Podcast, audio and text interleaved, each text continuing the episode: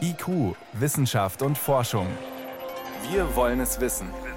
Ein Podcast von Bayern 2. Ja, die drei Forscher sind zum einen Harvey J. Alter. Er ist Virologe und lange Jahre Forschungsdirektor der Blutbank am Clinical Center des NIH in Bethesda.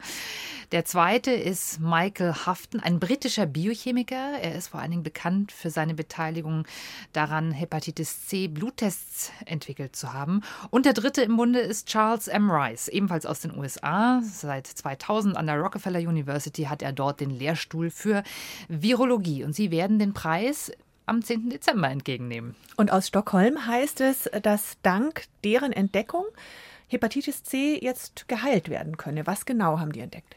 Also die Entdeckung von Hepatitis ist eigentlich ein Forschungskrimi über viele Jahrzehnte. Schon in den 1940er Jahren, 1947 genau, wurden die ersten Symptome beschrieben und es war auch schon klar, dass es zwei Varianten von Hepatitis gibt. Nämlich die eine, eine akute Hepatitis, eine infektiöse Variante, die übertragen wird durch verseuchte Lebensmittel, toxisches Wasser.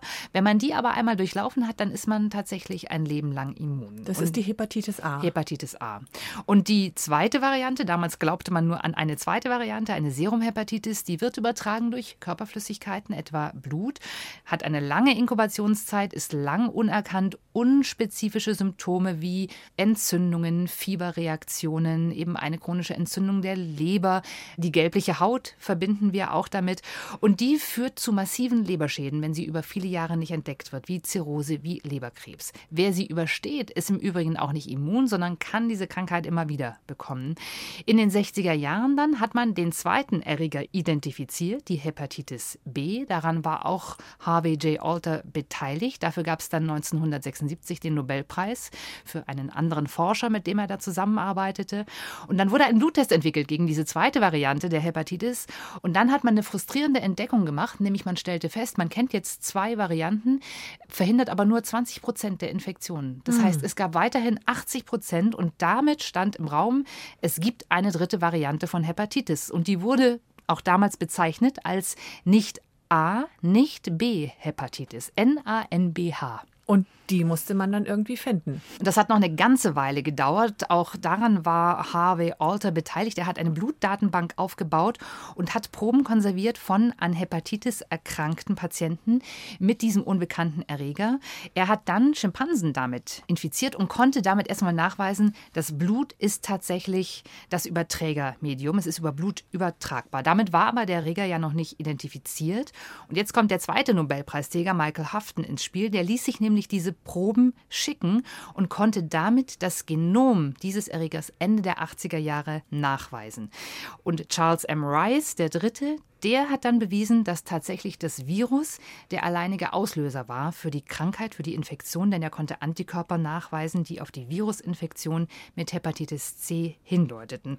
Und auf der Basis dieser Erkenntnisse konnte man dann einen Bluttest auf Hepatitis C entwickeln, um den Erreger in Blutkonserven zu finden. Der wurde seit den 90er Jahren dann auch eingesetzt, denn bis dahin waren Blutkonserven eine der Hauptquellen gewesen für Hepatitis C, die dann eben zu Leberkrebs und Leberzirrhose führen konnte und auch eine Hauptursache für Transplantationen gewesen ist. Es hat ewig lang gedauert. Inzwischen gibt es aber sogar Medikamente gegen HCV. Ja, tatsächlich. Das hat sehr lang gedauert. Es gibt inzwischen Medikamente, die Hepatitis C heilen können.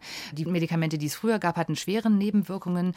Und der Leberkrebs, die Leberzirrhose waren eine der Hauptursachen für Transplantationen. Und seit 2014 gibt es aber eine neue Medikamentengruppe, die 95 Prozent der Infektionen heilen kann, die sehr teuer waren, die auch sehr umstritten waren am Anfang, bei uns in der westlichen Welt gut verfügbar sind. Aber nach wie vor gibt es keine Impfung gegen Hepatitis C. Und in anderen Teilen der Welt, wo man sich diese teuren Medikamente nicht leisten kann, da zirkuliert die Krankheit auch nach wie vor. Also die Weltgesundheitsorganisation schätzt, dass etwa 70 Millionen Menschen weltweit mit Hepatitis C infiziert sind und 400.000 jedes Jahr daran sterben. Ist es Zufall, dass im Corona-Jahr ausgerechnet Virologen den Nobelpreis bekommen? Ich kann mir nicht vorstellen, dass es ein Zufall ist. Zumindest ist es ein sehr interessantes Zusammentreffen und man kann an der Geschichte von Hepatitis C eben sehr schön auch sehen, wie kompliziert und wie langwierig die Suche nach solch einem Erreger ist, die Suche nach Therapien ist, die Suche nach einer Impfung ist, die vielleicht nie zum Erfolg führt. All diese Fragen, die uns jetzt in der Corona-Zeit auch beschäftigen und die bei Hepatitis C inzwischen weitestgehend geklärt sind, die kann man an diesem Beispiel gut zeigen. Und insofern ist es doch ein sehr verdienter Nobelpreis in diesem Jahr. Vielen Dank, Jan Turczynski, zum Medizin-Nobelpreis, dessen Träger in diesem Jahr heute bekannt gegeben worden sind. Mehr Nobelpreis, ausführliches, ergänzendes finden Sie im Netz unter br.de-wissen.